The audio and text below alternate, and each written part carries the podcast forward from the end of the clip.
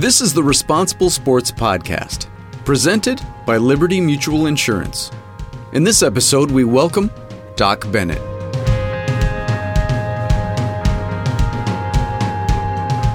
Responsible Sports is a program dedicated to supporting youth sport coaches and parents who help our children succeed both on and off the field. Each episode, our host Jim Thompson, CEO of Positive Coaching Alliance, will be joined by professional coaches, Olympians, world class athletes, general managers, and leading youth sports experts who share their insights from their own sports careers. In this podcast, Tina Syer, Chief Impact Officer of Positive Coaching Alliance, steps in for Jim and talks with former USA Wrestling National Freestyle Development Coach and Director of Broadcasting, Doc Bennett. It makes no sense to do anything in life that you haven't prepared yourself for. If you want to succeed, you have to be willing to lay the foundation. You know, so the the foundation for success is built on failure, and mm-hmm. and it's it's one of those things that you just have to take and be willing to put in the hours, put in the time, put in the the work ahead of time, and the reward is is the is the result you get on the wrestling mat. Doc provides insight on what it takes to be a successful coach and youth athlete. He also emphasizes the importance of creating short-term, mid-term, and long-term goals. Doc, I want to start off by introducing you to our responsible sports audience. Doc Bennett has been involved in wrestling for more than 50 years as an athlete, coach, administrator, and innovator. In 2008, Doc was honored by the U.S. Olympic Committee as a National Coach of the Year. He was specifically honored with a Doc Counsilman Science Award, which recognizes a coach who utilizes scientific techniques and equipment as an integral part of his or her coaching methods. In his roles with USA Wrestling of National Freestyle Developmental Coach and Director of Broadcasting, he spearheaded numerous technology driven projects to improve performance. These range from instructional coaching videos to online tools for athletes, coaches, and referees. Among Doc's numerous professional accomplishments, one that stands out is his coaching of Henry Cejudo, who came away from the 2008 Olympics with a gold medal. Doc officially retired from USA Wrestling on January 1st, 2009, and now lives in Boise, Idaho. Doc, thanks so much for joining the Responsible Sports audience and me today. You're more than welcome. Glad to be with you. So, I'm hoping you can kick us off by taking us back to your very first introduction to wrestling and let us know when you took it up and if you had a sense in those first days of what a major role it was going to play in your life. Well, I would say definitely not. My first introduction to wrestling was uh, I was called into the PE teacher, who was the basketball teacher's office after PE. We were getting ready to start the basketball season. Wanted to know if I was going to turn out, and he, I said yes, and he says, "Well, I'm going to cut you right now and save myself the time." so uh, he cut me from the basketball and introduced me to wrestling. He told me that if I would take part in this new program they were starting. We'd never had a wrestling team there; it was brand new.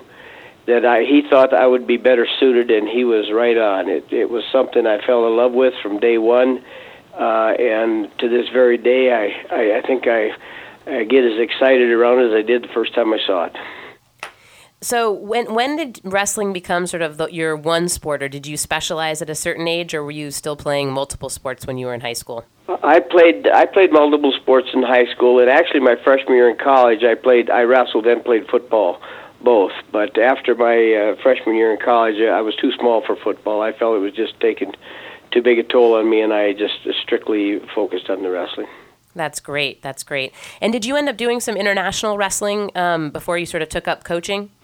Uh, I got familiar with international wrestling through through the West Coast. I, I finished up school out in the West Coast, and they had uh, they, they were they, they were doing uh, freestyle and Greco out there, and I, I wrestled a few uh, of those types of things at that point in time. Uh, I, I would like to say that I was a barn burner, but I was learning more than I was doing anything else, and I think that's been the secret for me. Is I've never quit learning. I to this day I feel like there's more things I can learn. I, I agree with that so much. Um, you just seem like an incredible jack of all trades, and it appears that throughout your whole career you've just kept learning. Um, and I'm curious if you could tell our responsible sports audience um, about that very first time you decided to use video in your coaching and how that came about and um, the arc of that within your career. Well, I was I was actually uh, I was uh, my my assistant coach when I was coaching high school was a individual by the name of Daryl Keller, and he had a twin brother Dwayne. They were both uh, two-time NCAA champions and OWs for Oklahoma State. And Daryl was actually one of my last competitive matches. We were sitting around talking about the fact that that you know it's too bad that we couldn't do these things today like we used to do them when we were younger with the same kind of training and the same kind of timing on the mat and we thought, you know, why not start getting that type of thing from athletes that are coming up that can still do that type of thing? And so we started uh, we started doing instructional educational video and, and specifically trying to focus on fundamental techniques. Mhm. Mhm. Do you think that there are specific pitfalls that um, responsible sports coaches and parents should avoid when it comes to watching video with their kids or using video as an instructional tool? You know, I, I really think, to be honest with you, I really think there's a lot of people out there that watch a lot of video that really aren't sure what they're doing. And I, you know, it, it isn't so important to watch the technique itself because you know I could probably show you 15 different ways to do a high crotch, and there's really nothing wrong with any one of them. Mm-hmm. They're all pretty pretty effective. What you really need to be able to do is you need to be able to understand why it worked. In other words, what happened that enabled him to get into a position where he could execute that high crotch, and why was he able to finish it? The the, Mm-hmm. the whats and the whys are far more important than the technique itself. Mm-hmm. So, um, you know, in my own playing experience, although it, it's in field hockey, not in wrestling, um, I found a lot of my coaches like to film games or competitions, and they ended up replaying the moments where our team did something wrong. So, you know, if you missed a tackle in, in front of the whole team, you know, that, that missed tackle was re- rewound multiple times as, as, you know, this is what not to do. And I'm curious what your perspective um, is on coaches sort of showing video um, of the way it should not be done. Well, I think if you're going to show an athlete what should not be done, then you better better not show it to him because I don't think that's real positive motivation for him uh, in in his development. I really think that what you need to do is focus on the things that he's doing right, and then maybe take a look at the things that didn't go quite right, and and analyze as to what we might have done different that would have changed that situation, turned it around. I really think that when the athlete's done watching the video or going through video review with you, he should have the feeling that the next time he meets that individual, he can beat him because he'll be better prepared and and understand better how to approach the match.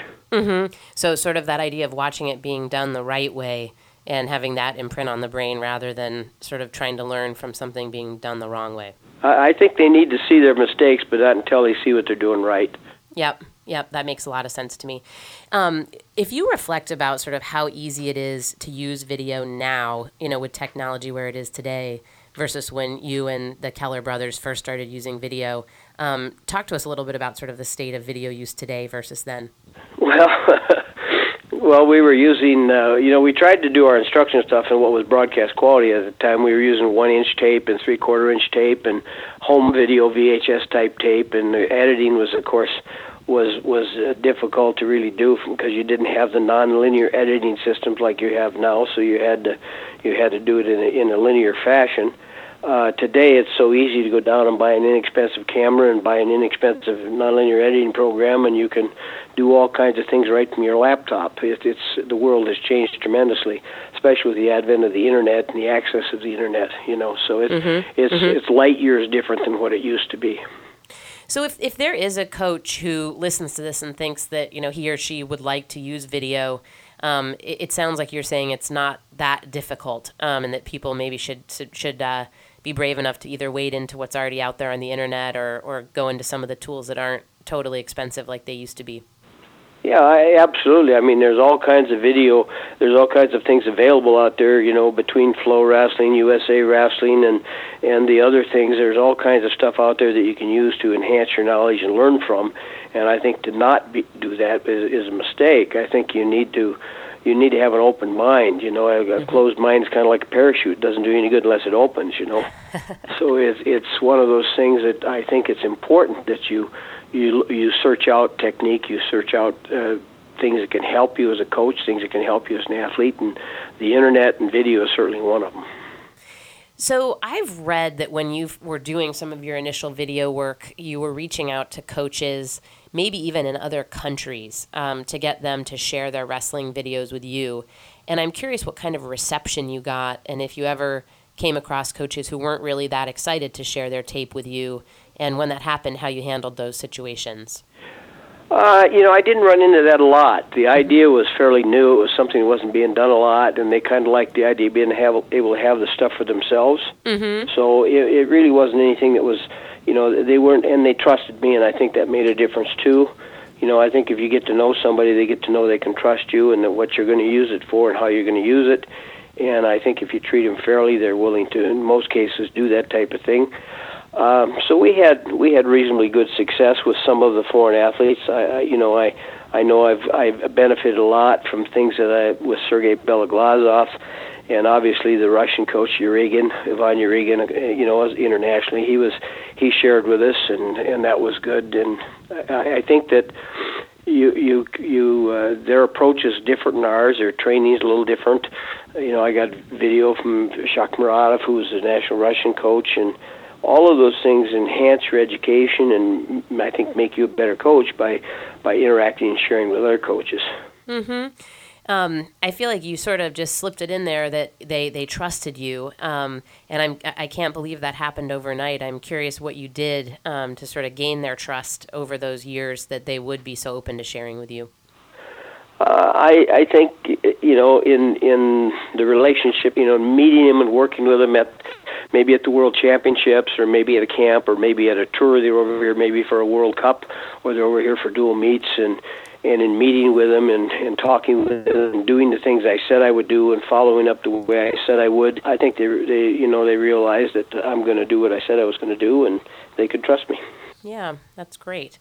Um, so, so I guess shifting gears a little bit, um, one of the things inside responsible sports we often talk about is the power of a sports coach to teach lessons that really reach far beyond the mat. And, um, you know, sure, you're teaching a lot of wrestling strategy and technique, um, but there are also just a lot of life lessons that kids are going to take away from their wrestling experience if a coach is doing it right. And um, I guess I'm curious if you think there are specific life lessons that the sport of wrestling can teach, and, and just tell us a little bit about maybe what those are and how you did that when you were coaching. Well, I, I think there's four things that you have to be able to do in life if you're gonna that you have to do in life if you're gonna be successful at anything, whether that be as a a businessman, a you know, or uh, as a doctor, or whether it is as a as a coach uh, or as an athlete. I think there's things that you have to be willing to do, and you know, I, I spent a lot of time with with things like uh, you know positive mental attitude books and things like that, and. Mm-hmm the things that I found or that I learned basically, and I, I I can't take credit. I think I picked a lot of this stuff from other coaches and other people, but you know, if a person is going to be successful in anything as an athlete or as mm-hmm. a coach or anything, you have to have the ability to set that goal. You have to have the mm-hmm. ability to to establish that dream, and and I think that's important. And you have to understand the importance of short term versus mid term and long term goals, and mm-hmm. the fact that it's not enough just to think them. You have to write them down. You have to mm-hmm. review them. Mm-hmm. You have to keep them in front of you at all times. Mm-hmm. But along with that comes the fact that that you have to be willing to make self-sacrifices. I mean, everything has a price, and generally speaking, that sacrifice is going to be something you don't want to give up. That's why it's called mm-hmm. sacrifice. So if you want to have a dream, you got this goal, you want to be an Olympic champion. Well, what are you willing to give up to get there? Mm-hmm. That's part of it. Okay. In addition to that, I think association is important. I think that that you have to take and and and associate with people that are going to encourage you and take you in the same direction. Mm-hmm. Uh, people that have that are going the same place you're going. Coaches that have helped others accomplish it, athletes that have accomplished it themselves. Uh, I think that uh, this association principle is really critical. Uh, I think it's really important. And then the last thing is you have to have some sort of a game plan to work with, and that's really what coaching is. Mm-hmm. Is you sit down with that athlete and you establish a game plan or a roadmap from where he's at to where he wants to go, and he has to understand that he has to trust in that plan and he has to follow that plan because mm-hmm. if he deviates, you know, if he's, you know, it's kind of like you don't know where I live, but if I told you to come on over, you couldn't do it until I gave you a map. Mm-hmm. With the map, you'd get here. But right. if along the way you stop to look at the world's biggest ball of twine or go over and take a look at some something else, you don't know when you're going to get here, if ever. Mm-hmm. So you have to follow that plan until something tells you that you need to make an adjustment. Got you it. Make that adjustment, and you go from there. And I think I think those things are critical, and they're all part of coaching. Yeah, and it, that is certainly something that, like you said, it's not just going to help you be successful in wrestling, but in your career or with your family or, or any other, I guess, forum. Um, let, let me see if I got this. It, it seems like your four things were, you know, setting goals and, and having the dream, and, and the goals may be short term, midterm, and long term, and you're going to need to write them down and check in. The second thing was self sacrifice. Um, the third thing is associating with the right people who are encouraging and can help you get to that place. They're going to the same place. And the last thing was the game plan um, to get to those goals and dreams. So a specific roadmap and trusting in it, um, and the coach helping and making adjustments as needed. Is that is that about right? That's that's about right. And for some, that that short term goal needs to be to simply score the next point. Right. That short term. Right. Right. Great. Great. Um, so, so another wonderful thing about your your you know 50 plus year career in wrestling is you've really coached the sport at every level, um, from beginners all the way up through Olympic gold medalists. Um, and I'm curious if you could tell us what you think the highlights are of coaching someone who's brand new to the sport, um, where a lot of the audience listening, you know, to this um, interview, they're they're going to be coaching beginners and kids who are new to the sport. Um, and what do you think the highlights are of getting to work with someone who's just discovering wrestling for the first time? Oh, I, I think that to be able to open a youngster's eyes up to the to to what they can learn about themselves and what they can they can learn about, you know, what it takes to pick yourself up and get through life mm. is a phenomenal opportunity and and yeah. and uh, to work with these younger kids they're they're like a sponge if you if you handle it right i mean if you if you approach it from a standpoint of of all things are possible if you're willing to put in the work these kids respond i think if you are willing to take the time to instead of trying to jump right into competition and jump mm. right into big techniques, if you take the time to lay a foundation of really strong fundamental basic skills, mm-hmm. then down the road it remains fun for them and it continues to go in the right direction. That's great. That's great. Um, so, so I was thinking about um, as you're talking about that, if if you could tell us a little bit about the time that you spent um, coaching Henry um, Cejudo, and um, I think you had him from very early in his career, and then all the way, you know, through him winning winning a gold medal, and um, if some of the things that you just talked about applied to your experience coaching Henry. Well, Henry, uh, you know, Henry was was. Uh, he he was uh, just out of his sophomore year in high school when we brought him into the training center. He was, wow. and we had to, we had to sell that. It wasn't really easy to do. When I went in and talked to Rich Bender, the executive director, about the fact that I wanted to bring in a high school kid, he wasn't he wasn't sure that was a good idea. And right. he said I'd have to sell the training center on it, and mm. the selling point was Apolo uh, Ohno, the the uh, skater oh. speed skater. If you know, I I sat with, down with him and I asked him how old were you when you came here, and he was 15. Mm-hmm. And I so I established the fact that the rules had already been set once. Why not set them again? And so they put some guidelines down that had to be followed, and and uh, we brought him in, and he was you know, he had some learning to do. He had some adaptation to go. We had to get him into a high school. Mm-hmm. I put him in with a family to begin with that I knew was a very solid and substantial family to help him get a foundation. And then mm-hmm. he he found some mentors in the group. Uh, a Hispanic fellow that uh, Dave Dave Hurtado, mm-hmm. who who worked with him and helped him from that standpoint, and the and the counselors at school, and it was for a while. It was kind of like raising another youngster, taking on another charge mm-hmm. because you had to make sure he was doing his homework, and getting to school, and oh, wow. everything else that needed to be done because right. he had two years of high school to finish, and yeah. the last thing we could do is bring a kid in here and have him not finish school properly. Sure, sure. So you guys, I imagine you were in in Colorado Springs at the training center. Where did where was Henry coming from? He was coming from Phoenix, Arizona. Oh boy. Okay, so so very far away from his family at that point. And how did you find him? Uh, through a a, a kids coach that he had uh, when he was younger. Um, that, that individual's coach, Joe Romero, his coach, his high school coach was my college coach, and I I knew Joe, and I was after Angel because I knew Angel wasn't headed right into college. Mm-hmm. And when I talked with Angel, he said that Henry wanted to come, so I talked with. Uh, with uh, Angel about it and said, "Well, when he comes out of high school," and he said, "No, he wants to come now." And Joe called me and he said, you know, if you don't get him now, you probably won't get him. He needs to change. He mm. needs to make hmm. that change now.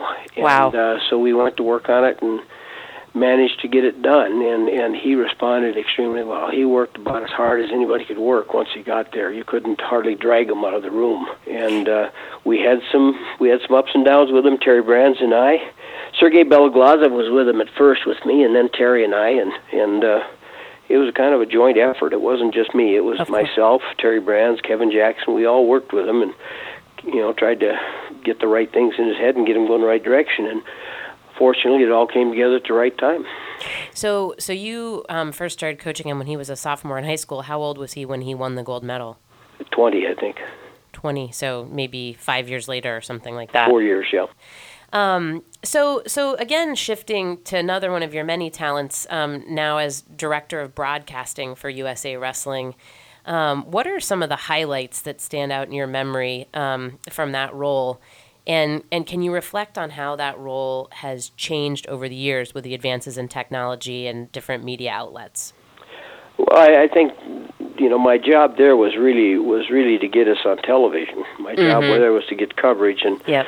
one of you know I guess the thing we did is we managed to get our our our uh, world and Olympic team trials and our national team tournaments uh, you know on the on the on the air. We started out with you know with uh, you know some of the like Fox, and then we managed to get ESPN, ESPNU, ESPN2, and over the Mhm. years we we had a lot of coverage on those channels over those different events, and that was part of my job was to see that that happened, and I produced the shows and edited them, and when I sent them out, they were ready to go right down to the commercial holes.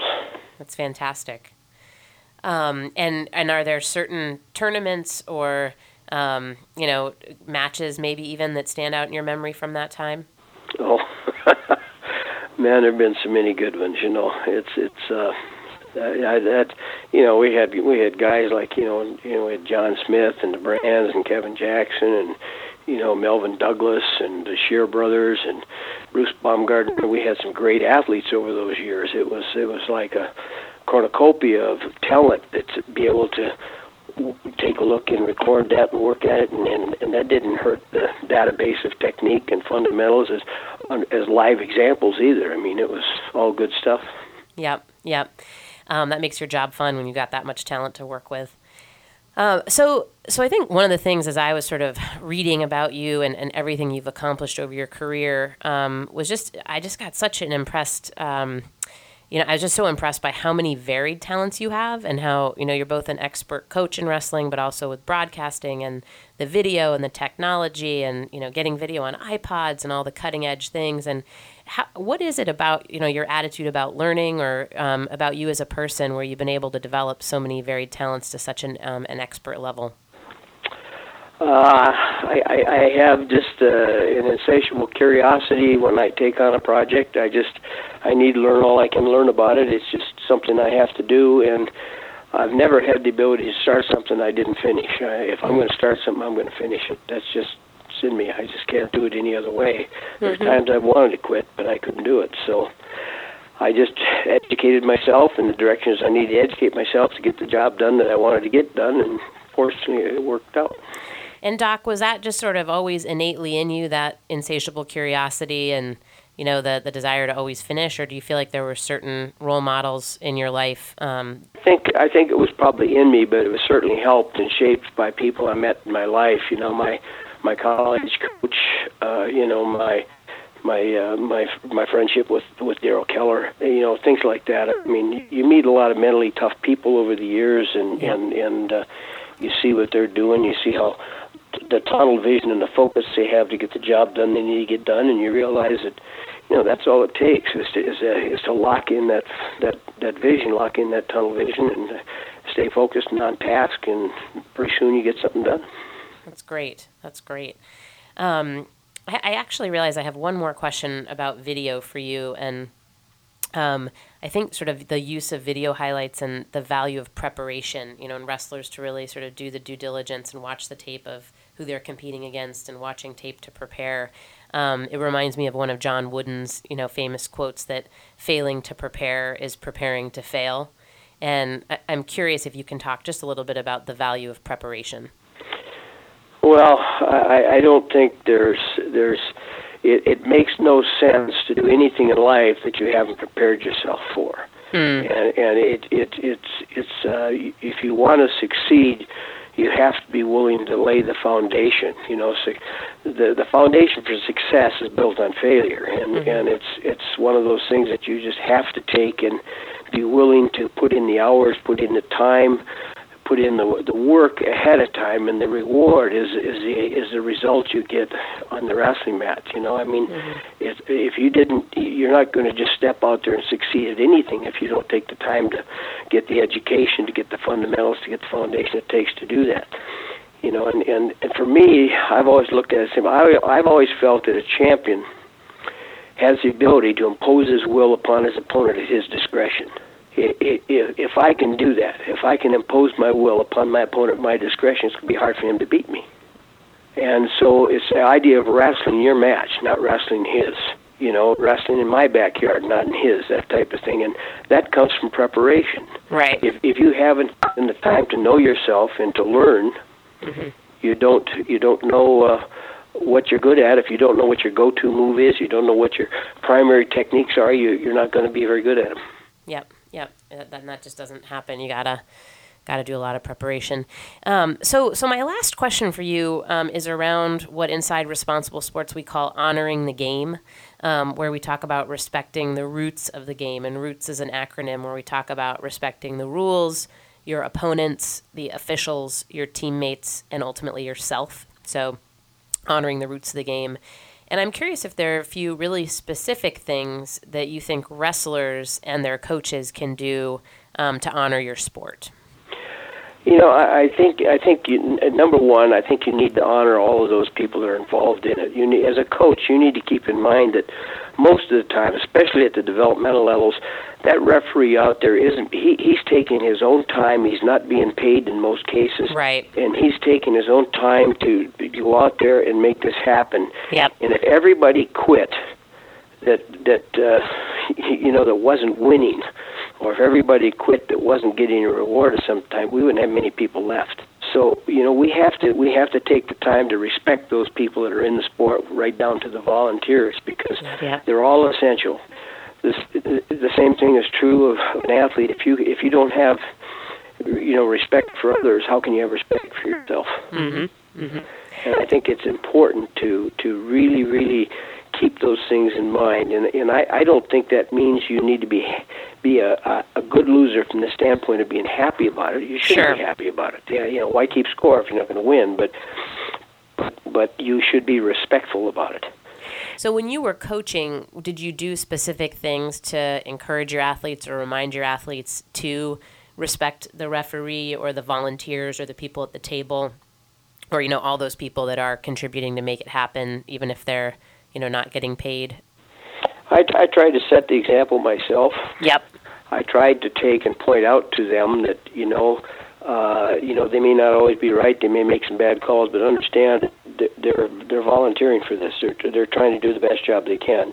Yep. And at this point in time, maybe there's something happened that didn't suit your needs, and but you'll be a better person for it down the road. You'll take and look at it from the standpoint of what can I learn from this? What can I do to make myself better so that the thing would happen again. And and a lot of times when we get a bad call or we get something that goes wrong or something's not right, if we really take a look at the situation, a lot of times we've generated that ourselves. Hmm. If you don't keep it close, you're not going to have many problems. Right. A point isn't going to kill you if you're continually building a lead.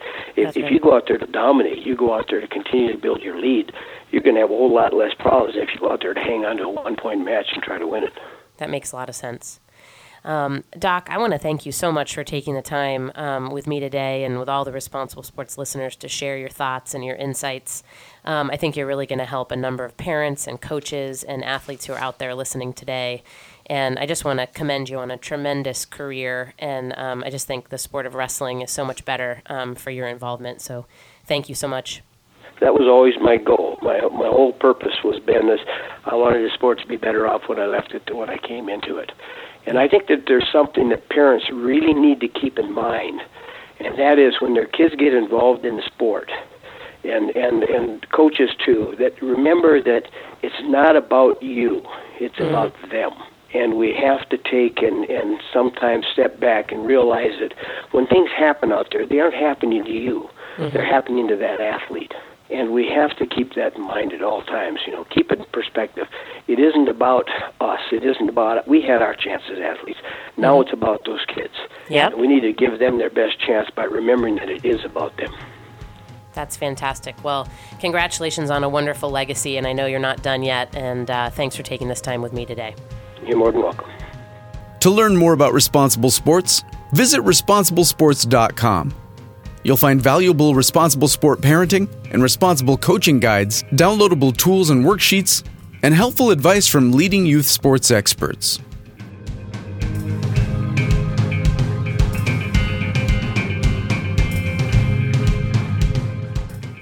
Music for this podcast has been generously provided by APM Music.